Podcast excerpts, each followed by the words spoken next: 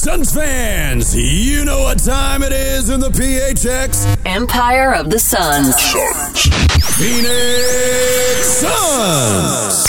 The Empire of the Suns podcast is brought to you by Sonic. Drive to your nearest Sonic location and try their new Choose Any Two for $7 deal for a limited time only.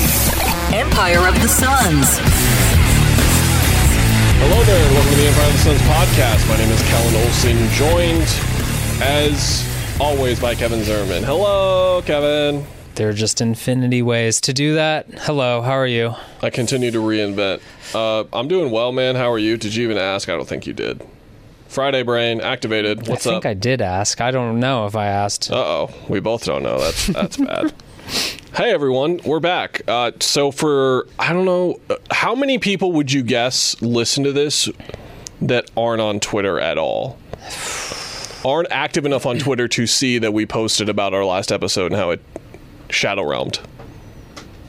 I don't know. I would guess more than 50%. Yeah. Because we live in our own little Twitter bubble and we think everyone else does, but in reality, we don't. So we did podcast a week ago on Friday. We were kind of entirely previewing the preseason because we didn't want to.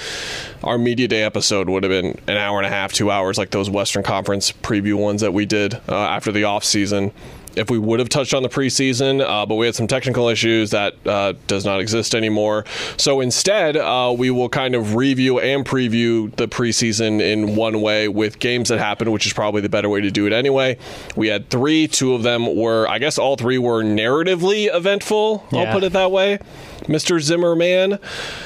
Detroit. They're in Detroit. Uh, they go there uh, and go see some mortgage company stuff, which is fun. uh, that place looks fancy. They go see Matt Ishbia's digs It's and hang like he out was the day after the ready. game. It was like he was ready to buy a basketball team when he built the mortgage company building and made a basketball court there that's big enough for his basketball team. They ran. It looked like they ran some version of an open practice, essentially, like the one that they're going to do on Sunday at Footprint Center. But the game was against Monty Williams, and Monty talked a lot pregame about what happened. They won that game 130 126 in overtime. The big three all did play, but they only played in the first half, as did Jusuf Nurkic.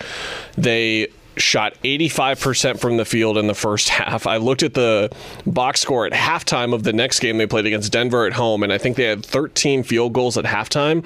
They had 17 in the first quarter against Detroit. Uh, we'll get into that uh, a bit later. So then they go back home. Two days later, they play their first home game against Denver. So a rematch of the way the season ended for the Suns. All of the big three are out. So we get to see some new lineups kind of mixed in there.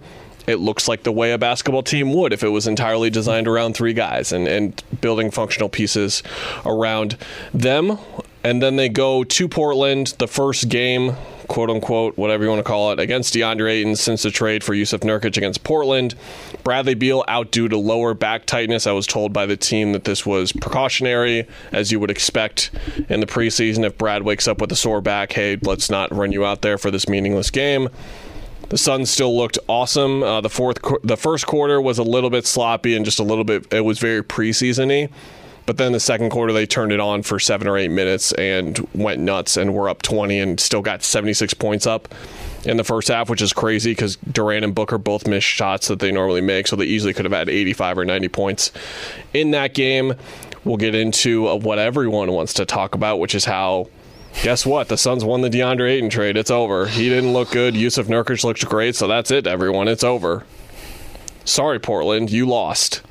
Where do you want to start in all of this? Because my main takeaway after the Portland game and so far through three games has been how the offenses look. Not that it's surprising, but again, we talk so much in the offseason of wanting to see it on the floor, wanting to see it on the floor. And even in that Denver game, Watanabe, Gordon, and Allen all on the floor at the same time. You're like, oh my gosh, there's just so much room to move around. And you see it in the Detroit and the Portland games as well. Uh, do you want to start with a specific player, rotation choice? Josh Okogie being the fifth starter right now. Where do you want to go? The world is your oyster, man. Oh man, I'm not interested in the preseason how the big three are looking so much. Okay. yes, when they feel like they're locked in, which again were like even last night, they just decided, oh, last what three minutes? Yeah, let's just put this team away, and they did that. I'm not surprised by that. I don't know if we should be. It's preseason again. I'm interested in role players and what we've seen. Can we start with? That's the thing. Who do you start with? Do you want to go down a check and checklist thumbs up or thumbs down whether you think they're trending in a good direction right now? Because we could start sure, there. buddy. Let's do it to it. Want to start with? Let's start with Okogie. I, I think Yeah, go most important, least important. Kind of keep that in mind as you're going. Okogie. I mean, I think we knew this would be a plus. He doesn't have to perform well in the preseason, but he did. Had a good what three for six shooting game in the the second game, Shooting the three ball confidently. but but I think we just wrote about this for our 36 Unbothered series. The big thing with him is finding out how he can stay on the court in the playoffs, and I think, yeah, if he hits threes, he's fine. Obviously, that's the big thing. He did not do that at the end of last season in big moments.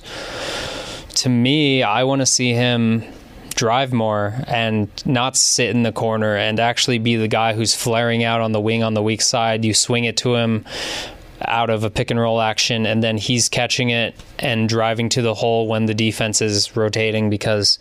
One, he can get by guys even if they're not going to be like completely closing out on a guy because he's he's not the best shooter, but he's that athletic where even if they're a step off, he can get by them.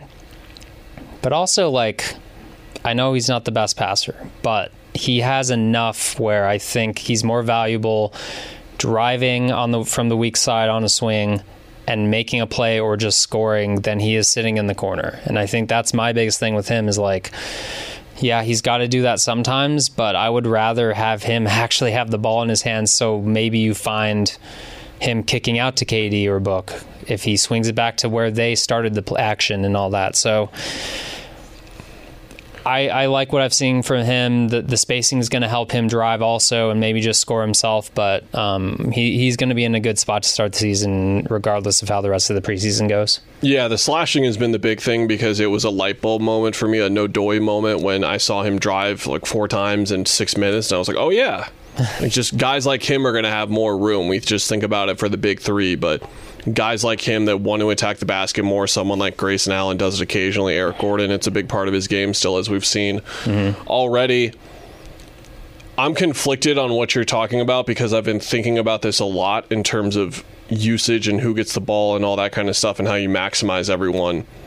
The problem is every possession that he doesn't spend in the corner puts someone else in the corner. And yes, you're getting a four on four possession if Kevin Durant is in that corner, but then you're just using Kevin Durant for spacing. And we learned last year that was maybe it's just um, confirmation bias or whatever you want to call it is like, oh, they're losing because Kevin Durant's in the corner. If they would have won those games or if their offensive rating was whatever, the statistics would have dictated it a certain way. But I think that there's an issue there, and something I've been thinking about with Eric Gordon too is a lot of his strengths are on the ball, but you don't want to take the ball out of the other guy's hands, but at the same time, you do need other guys on the ball. So there's a really Yeah. delicate balance to this, and that's what they're going to have to figure out with him specifically. We wrote, we're keeping up with 36 Unbothered, our dearly departed comrade, Eric Ruby, moving on into another world, a new life uh, for him. We're very excited for him. We started the series with him, it was his idea. Um, but we're keeping it going over there. If you haven't seen it, uh, boy, do you have time uh, if you w- are waiting for a flight or something because there's now been 25 pieces, 26, uh, ever since there were 36 days until the regular season. We've written a daily post on a certain subject. Josh was the guy today. And something that I wrote about in there and ended it on is I went over how great last year was for him and how many things he does well on the floor.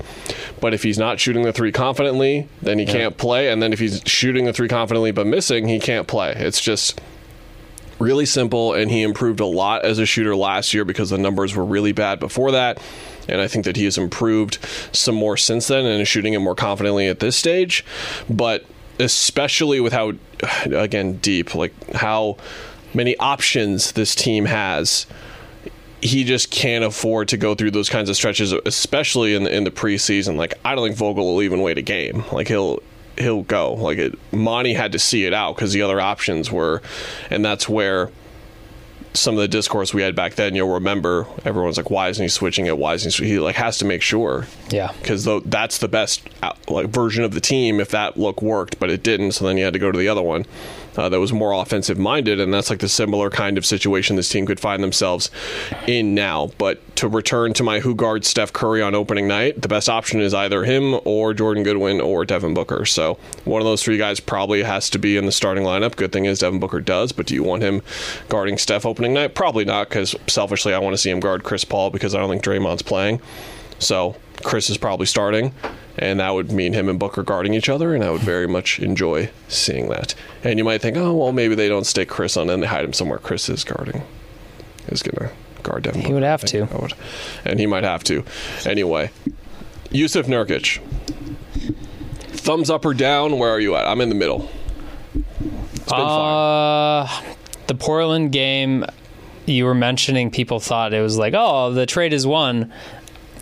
There were some possessions where Portland did exactly what Phoenix was doing, DeAndre, and Nurkic is just not the most nimble, can't recover as quick. If his deep is if his drop isn't too deep, then the guards are just getting around him. and then you get put in rotations and i know like if frank vogel like is here for the reason of he's going to get those rotations right they were not right the other night completely it's just asking a lot of everyone else um, in some moments when he's getting attacked if you use him certain ways so It, it is, but teams build schemes around to make up for players' weaknesses all the time, and that's what he should do. And it's and basically what you're saying is it puts more onus on the players, but the players just have to be ready for it. And I think it continuity and preseason and all of that. Like I don't think it is asking it is not asking too much of them to be in those kinds of places because you might think Nurkic trapping like oh great they're doing new stuff like they did in the start of the Portland game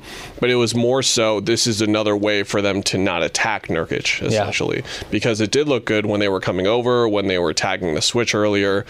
It, it looked good in some sequences but then it didn't but to your point the possessions that concerned me the most were the ones where he was actually sort of in a good position to contain the drive, but then he was just like a half step not where he needed to be, and then he was fouling. Yeah. And that's the part where it's like that can't happen, and that's where through this little sample size of preseason of all things, I've seen what people were kind of referring to and what I learned, which is he can contest shots well. It's just if he's there and in Yeah. the right spot, and sometimes he's not, and that's that's a problem. And I don't even know what it is, like what what the problem is necessarily. i mean the problem's he's not the most mobile guy Yeah, I think at beyond that, I don't day. know though, because Yeah. guys that are slower than him are in the Rudy Gobert is not agile.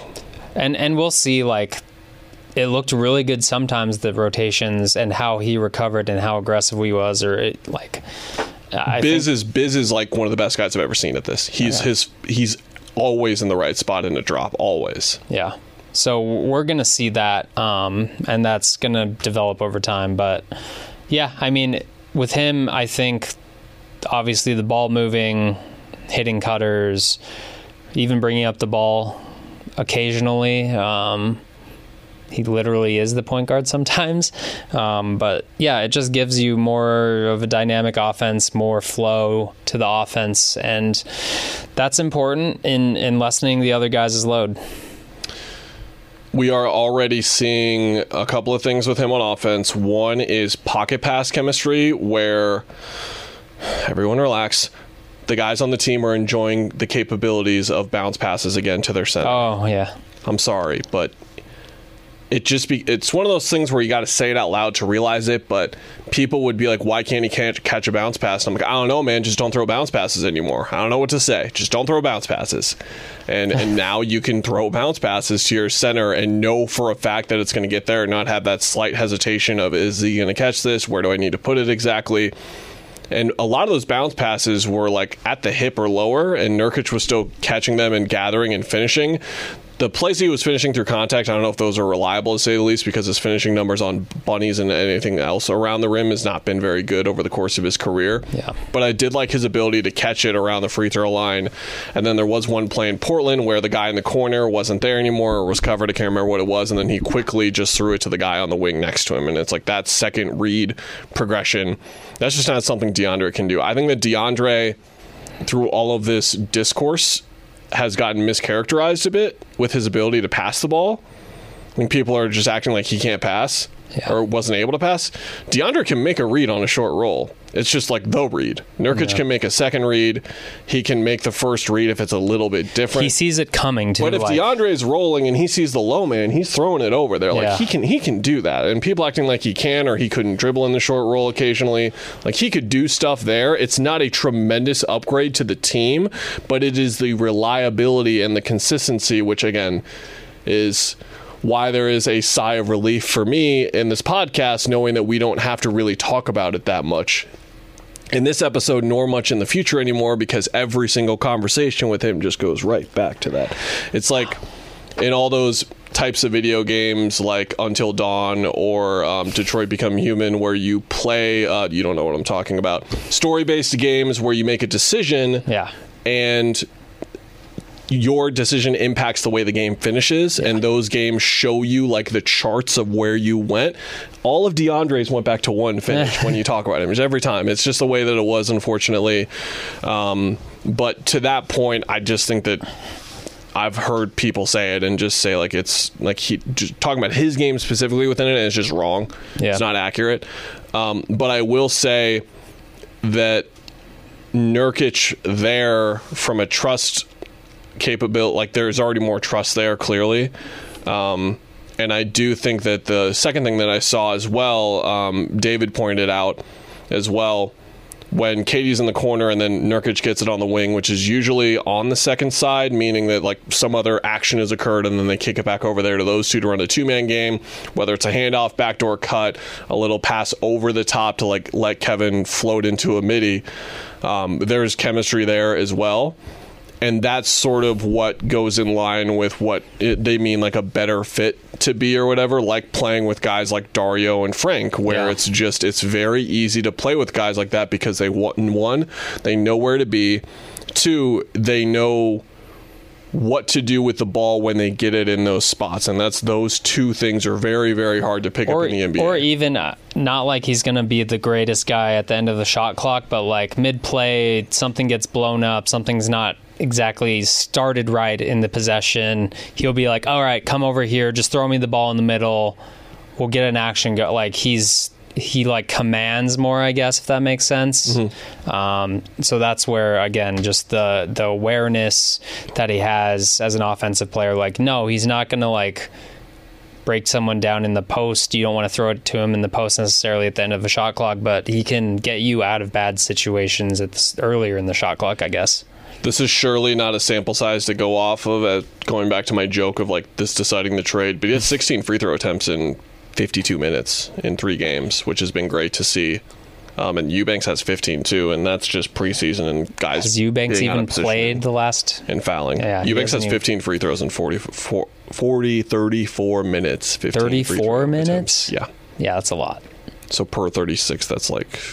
I don't know. I can't. Uh, me saying that out loud on a Friday. It's about like two expecting more my- free throws, but me expecting my brain to be able to pull that off is just just add like one just- or two more and you'll be. I'm not close. locked in. I need to really lock in. Eric Gordon's really good at basketball. Thumbs up. Uh, want me to say? I don't. I don't really even. We don't need to spend a lot of time. Like, dude's what? Thir- he is thirty Have you seen Eric Gordon play in the last 15 years? It's Eric Gordon. Yeah. He can catch it from five feet out and shoot it. Um, any position in which he shoots it, catches the ball. Like the pass can be high, and he does this Yeah, weird thing where he play. literally hops. He like hops with it and then lands because guys like to. Sh- like, what was the Book through like a high pass. who was the Wildcat you referenced from 1947? It wasn't tweet. Chris Rogers. I had to look this up. Like 2002. He was like behind. Uh, was it Someone out Celine? there who loves cat stock is really excited. You're Chris about right now, Rogers. it's, it's someone. I It's learned about this. I don't remember who was the analyst, but one of the analysts of it was probably Rip Fox Sports Arizona. Mm-hmm. Um, talked about like at least they used to teach you you jump basically if you see someone kicking a pass to you and you're at the three point line and you know you're open you kind of jump when the ball's in the air so you catch it and land at the same time and then you're already going up it's like a rhythm thing Yeah. and like there was one play the other night where Book threw a kick out that was way too high, but Eric Gordon was like, "Oh, I'm still going to shoot this." Catches it really high, comes down like that was his planned hop, and it was also like two feet to the side or something, probably more like four feet because they're big NBA player men. Um, but just like he's ready to go. Like, dude knows what he's doing. We know what to expect from him. Portland is a good team to bring up, not because of the amount of defensive versatility that they have and the personnel that they have, but someone like Matisse Thybulle comes off the bench for them. He's not guarding Eric Gordon, he's guarding Devin Booker or Bradley Beal. So now Eric Gordon gets to feast on that second guy, and he's rarely had that type of luxury. You go back to the Houston teams that he got to be with, those are the ones where it comes to mind specifically, but then he's going to be out there with one or two of those guys pretty much at all times, and he's going to be able to.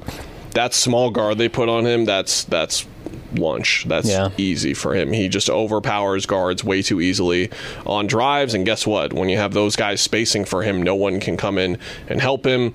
If you help off of Nurkic as the center to protect the rim, now you got it to Nurkic where he's going to start the rotations. And now Devin Booker has an open three all of a sudden. Uh, defensively is where we're going to keep an eye on him, but it's been too early in the preseason. But the thing in preseason is it's good to see guys trying, like him and Beal and uh, Grayson. They've shown the effort for sure, and that's like that's half half the deal as always. Um, Grayson Allen, I kind of feel the same way. Like he's a good player. Like it's just we, what we should have expected. If you didn't know that he was doing combo guard stuff, now you know he was Yeah. doing combo guard stuff. People forget what he was in college and then how his role kind of got really weirdly like am i still a scorer or am i a point guard now One one thing he did say at media day was like at Duke even he said like every year at Duke he played a very different role, which helped him because he can kind of just fit in. Um, I, I guess just not watching, and even when he was with the Bucks, maybe I, I did pick up on it, but he's got more three level scorer stuff than maybe people think because he's labeled a three point shooter.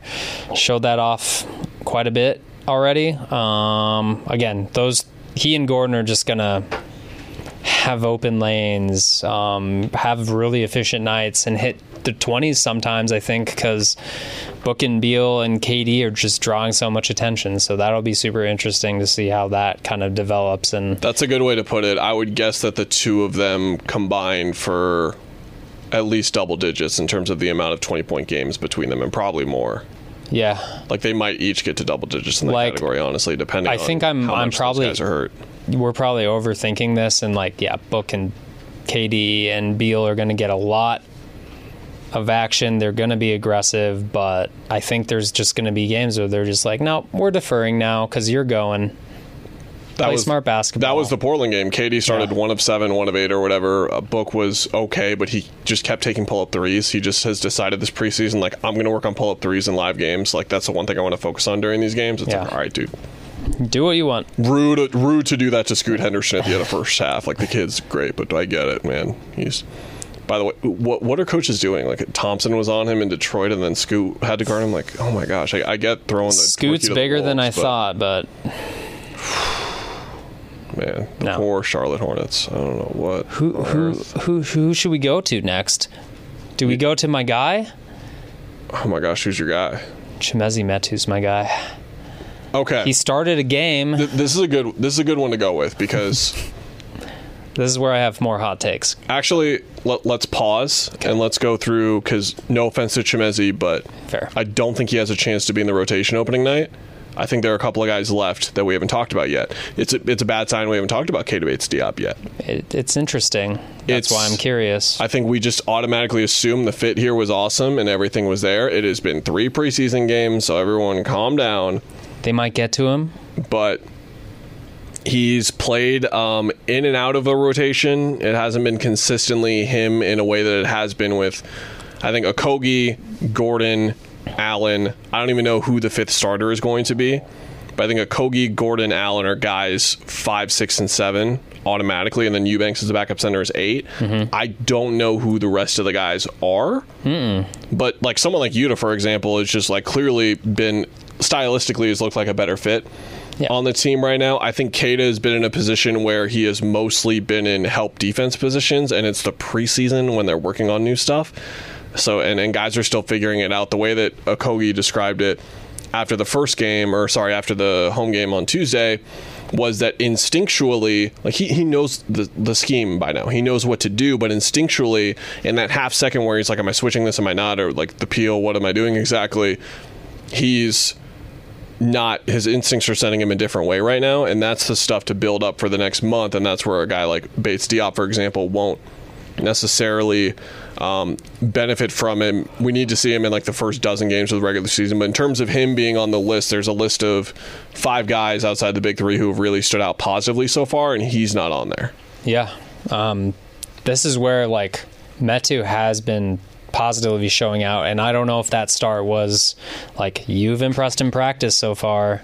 That's why you're getting this start because I would have thought he would have gotten a look at KDB, Nassir Little before Metu, um, especially in that in that group that he was in that game. So, yeah, I mean, I'm curious about the the wings, basically the jumbo wings, the bigger wings, the fours. I no one's really stood out except Metu, and that's why I, I brought him up because it's like Does hey, Yuta qualify for you? Yuta qualifies for me. He's big enough. Tall yeah, enough. that's true. I guess not in that group because I know a, he is, is a three four basically. he's a three four, and I, Yeah. I already know his game though. True. You know what I mean? Nassir Little is the one if you want to read the tea leaves of a Right. preseason rotation. Um, basically, what Vogel was doing was playing a legitimate nine man rotation in the first half. And in the first two games, Little was not in there, including the second game where the big three were out and there are other guys hurt. We haven't mentioned yet Damian Lee has a meniscus injury. We don't know exactly what it was beyond the fact that it required surgery. We'll talk about Repair, so probably just a meniscus. Yeah, whatever. yeah. Uh, which Not timeline we, we don't really know on. I think people are getting ahead of themselves and thinking that he could be one of the guys to get cut uh, for that spot. Um, they need veterans in there, and he is one of the lone veterans on this team. He's only been in the league now, I think, like six years, but he is one of those not commanding, but just calm voices around, and one of those guys who stays ready. I would be shocked if he's on the way out. He would have to be out for the whole year for him to be um, going, like the Kaminsky situation that came up um, years back. Uh, where was I going with that? Or Other Nassir. injuries and yeah. Um, Nassir, excuse me. Um, so for him specifically, he wasn't in that rotation in the first or the second game, and that was in the second game when a lot of guys were out. He started the third game, which I thought was great, and was Vogel like again giving everyone a chance to play. Um, he's looked he's looked okay. I think that he's looked like the really long defender that we expected. It's just he's uh, there's just moments where he's wide open for three or Bates Diop is wide open for three and the shot's not going in. It's like that's got to go in. Yeah. it's like there's such an emphasis now with these three lethal shooters off the bench with guys like that. It's like man, like just seeing Yuta and Gordon and Allen hit even contested threes. Um, like the closeout kind of gets there. There was one Grayson Allen had in the corner in, I think in Phoenix. Defender was there and he shot it over him, and then I was like, oh yeah, like these guys are going to take like contested looks sometimes too, and they're still going to go in because they're really good shooters. Um, and that that was kind of the main thing with him. I thought that defensively in Portland, I thought that he showed a little bit more in terms of where he was on the floor. He was out there for a, a handful of those possessions where things really clicked in the second quarter specifically. He was a part of that turn for sure. Yeah. Yeah, I mean, it's interesting. Again, I think Vogel literally is like cycling through all this um, in the preseason, so it's probably too much to read into a lot of it.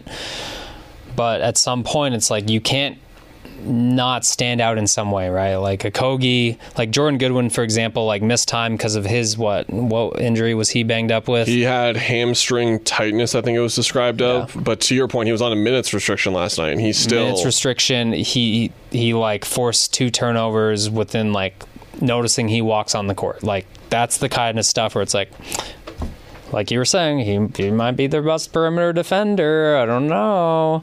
Um, Yuta's shot has been even when it's off, he's still just moving the ball, all that stuff. So yeah, I mean you you got to stand out. You can't be the NBA version of our Aaron Holiday role where just you're floating around there. Um, Especially if you're not making shots. And Little is the most notable of the two. Bates Diop is on one of those one by ones, but Little's on a four year, $28 million deal.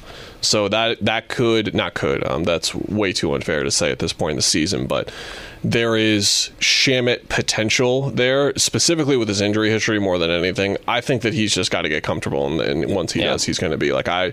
Out of all of these guys that are on the outside looking in, Yuta was the first one. Um, of that non-guaranteed, the, the guaranteed eight guys outside of that, Yuta was number one for me in terms of like I'm, I'm fairly sure if they play, they're going to do well, and then I'd put Nas right after that probably. I would probably put him there. We just touched on Yuta and kind of went around him, but I wrote a piece last week on ArizonaSports.com asking uh, when I was asking KD in the scrums uh, about Yuta and just the way that he put it is what you see on the court. He knows how to play. He knows where to be. He plays very hard. He can really shoot. His off the dribble game's a little bit underrated, and he just loves basketball, and you can tell. Wow, that was really well said. Um, I didn't say it. The smarter basketball man said it. yeah, again, Shout out to him. again, like he's not the athlete Okogie is, but he has the juice to. He's not going to get to the rim and stuff, but he has the juice if he is run off the three point line. We saw it when he played for Japan. If you didn't watch any of those games, there is a mid range game where he can take a couple dribbles. He he. He's like afraid to like hold the ball too long, which is actually really good on this team. Mm-hmm. Three obviously. dribbles or less. But when he does, he's like, I'm going to do like 10 things in like three seconds, and then I'm going to decide if I can get a shot off, which he can. Actually, he has a kind of pull up midi game that I think is really good looking, or just pass out of it. Um, he does not mess around. I More think that- importantly, the coaching staff out of all these guys outside the eight, he's the guy that they were running stuff for. yeah. They they ran stuff for him around the top of the key to get you to go into his left, and that's that's trust and just showing that he's one of their guys already. I think. Yeah, so I, he's in a good spot. I think he's again when we talk about Nurk earlier, loving to play with someone. You you are gonna love playing with a guy who's either gonna shoot it and shoot the lights out, or get even three dribbles in and just move on with his life and not like waste time getting bad situations, that kind of thing.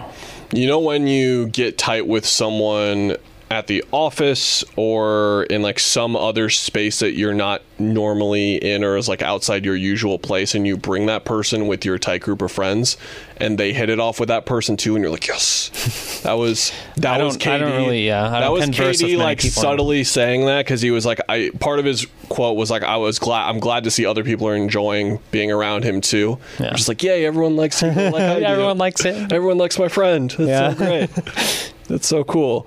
Uh, okay, we can get to Chimezie here. Give, give me, give me it. So, so for context, um, new listeners, Oh yeah. this is like a thing that goes back like six years at this point. So if you remember the Chimezie thing with you, that's saying something. I mean, we briefly mentioned he's your boy, but the Aaron Holiday rule, this is like a 10 out of 10 on the Aaron Holiday rule scale. He was your guy at USC where you're like, this is this.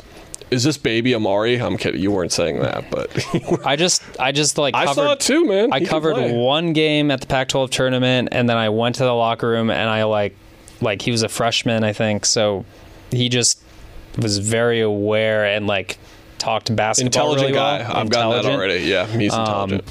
and he like if he hits the three the three looks good by the way eddie johnson looks very impressed every time that which says something i think Mm-hmm. because eddie johnson's good at shooting was good at shooting probably still is good at shooting Mm-hmm. um, but if you have that good of an athlete who can play three to five like jumbo three maybe but he he can move pretty well be a physical presence, length again, but also he has enough off the dribble game where it's like he can get you out of bad situations. There's a little mid range juice, although he probably shouldn't take some of the shots he has in the preseason. That's fine.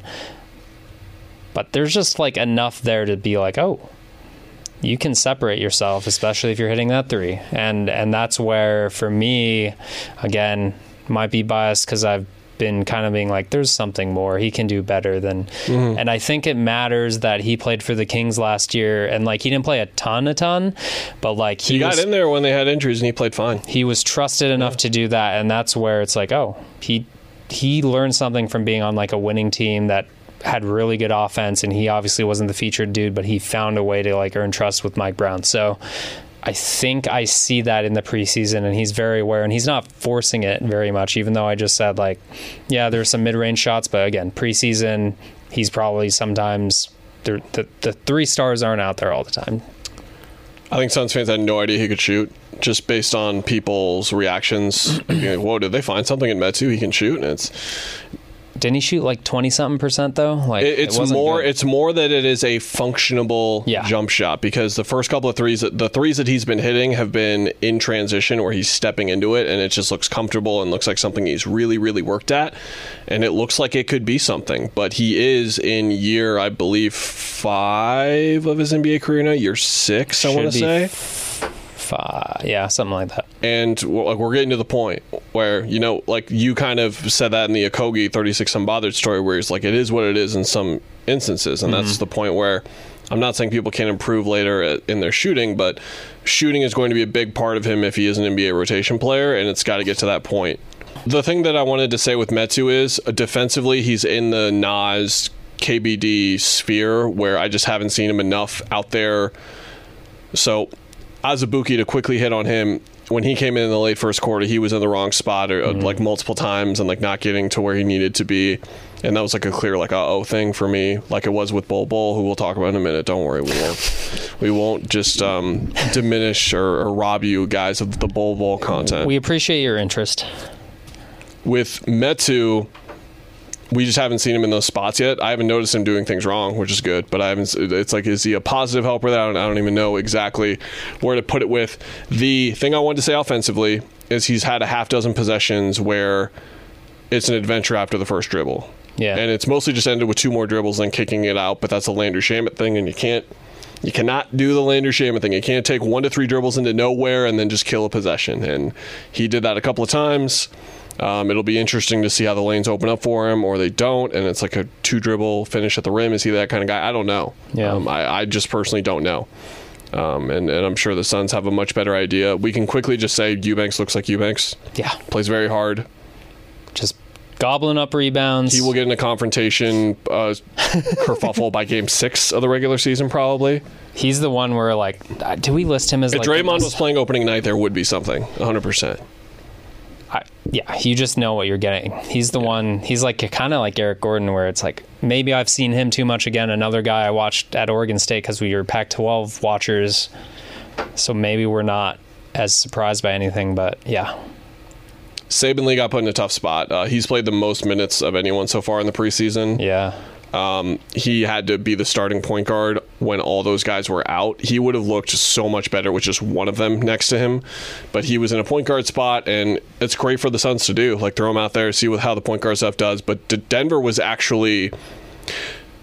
They weren't going 100% on defense by any means, but they were like treating it like a serious practice where it was like, let's get the details down of what we want to do defensively. And I thought that they looked good on that end. It was such a stark difference between them and Detroit, where Monty's starting to build something where this is like year eight for those guys in that program. And it's just like, yep, they're there, helper We'll there, up. switch there. Like they were just completely on it. Um, I think that he's looked fine. Rim pressure, 16 free throw attempts, that kind of thing. Like you just need what he brings. And I would be shocked if last year was like a mirage and he isn't someone who could help them in some kind of way. they've. It's almost like they've used it as like, yep, go. You're gonna do uh, stuff that makes you uncomfortable. You're gonna handle the ball off screen and rolls and. Like the offense has looked very different with him. I don't know if that's by design, but he's definitely either showcasing himself or mm-hmm. like working on just like putting himself in traditional point guard situations, which I have thought is interesting. Like he's not, he is not doing Yuta Watanabe stuff. If that if that makes sense. Makes sense. Last two guys, think us getting the conversation here where they're the last two guys we talk about, the way that they've been playing the rotation, the way that they've been playing when they've been out there. Again, it's like fourth quarter garbage time of preseason games, so I'm not going to, I'm really not trying to say that's indicative of them as players much. But again, like you're saying, Jordan Goodwin goes out there last night instantly. It's just like, there's a, he's a guy. Yeah. Instantly.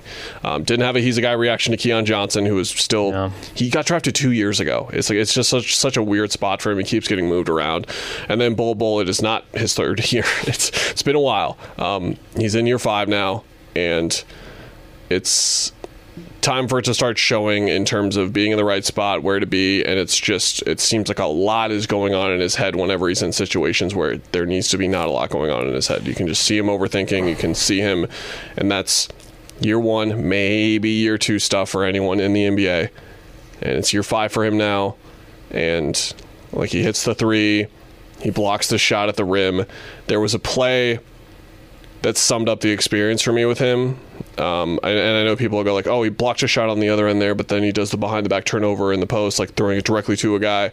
They'll say that's a Bol Bol experience, but for me, in Portland last night, there was a drive at the rim, and he was the guy under the rim, and he's Bol Bol. Put your hands up, eh. bub. You got one of the longest wingspans in the league. Just put him up, and he just like strips at the ball like a Morris twin, and gets called for a foul. And I saw KBD put his arms up like for half second as like a kind of like whether he and I don't know if his reaction was like he thought it was all ball or it was more of mine, which is like. Dude, if Yeah. your hands are just up, you should never be stripping for the ball when you're within f- 10 feet or you're covering anyone who's trying to shoot the ball. Just put your hands up. And it's just one of those things with him where you watch him specifically, and I don't think there's. I don't know if committing the developmental resources to him over a year would result in him getting much better to a point where he's in the rotation at a certain. And I think that's what it's going to take. Again, three preseason games. He's in a really rough spot, but to me, it seems obvious that they need to cut two guys. It cannot be Azubuike and it cannot be Saben Lee. For those of you that keep suggesting one of those two names, Doesn't matter, yeah. separate guys. They're two ways. But anyway, I think it, I think it's Johnson and I think it's Bol right now, and I think Yeah. it's pretty obvious. But you and I, again, we weren't really sure of the Bol Bol signing when it happened in the first place. We didn't get it, so we're gonna. I think you and I are both like wait and see here. And it's like they traded Keon Johnson was in the trade for a reason, perhaps, maybe. So we don't want to go too ahead of ourselves. Ish Wainwright has not played this preseason. He's been in a boot. He's working his way back, but it seems like he's going to miss the rest of the preseason at least. I feel like that's safe to say at this point with what he's been working on after practice uh, that I've seen so far. So uh, maybe Ish is just the odd man out because he hasn't been able to play, but they've seen so much of him in their own building that I would be shocked um, if if Johnson or Bol makes it over him. Are you with me there? Yeah, I mean it's like you if you're going for the title, you are. They are. They've said it a million times. Do you even put one of your roster spots at risk of not being useful? Because my whole thing was what position does Bobo play? Do they have an actionable plan to implement him? Not really from what we've seen. He's like a big like he's a center. Does he do center stuff? No. I like the the play for me against Denver was what it was Collin Collin Gillespie um, boxed Bol Bol out. Collin Gillespie's like he's thick. He might be six feet. He might be five eleven. Low point guard boxes him out. Later rumbles into him, gets a fat like.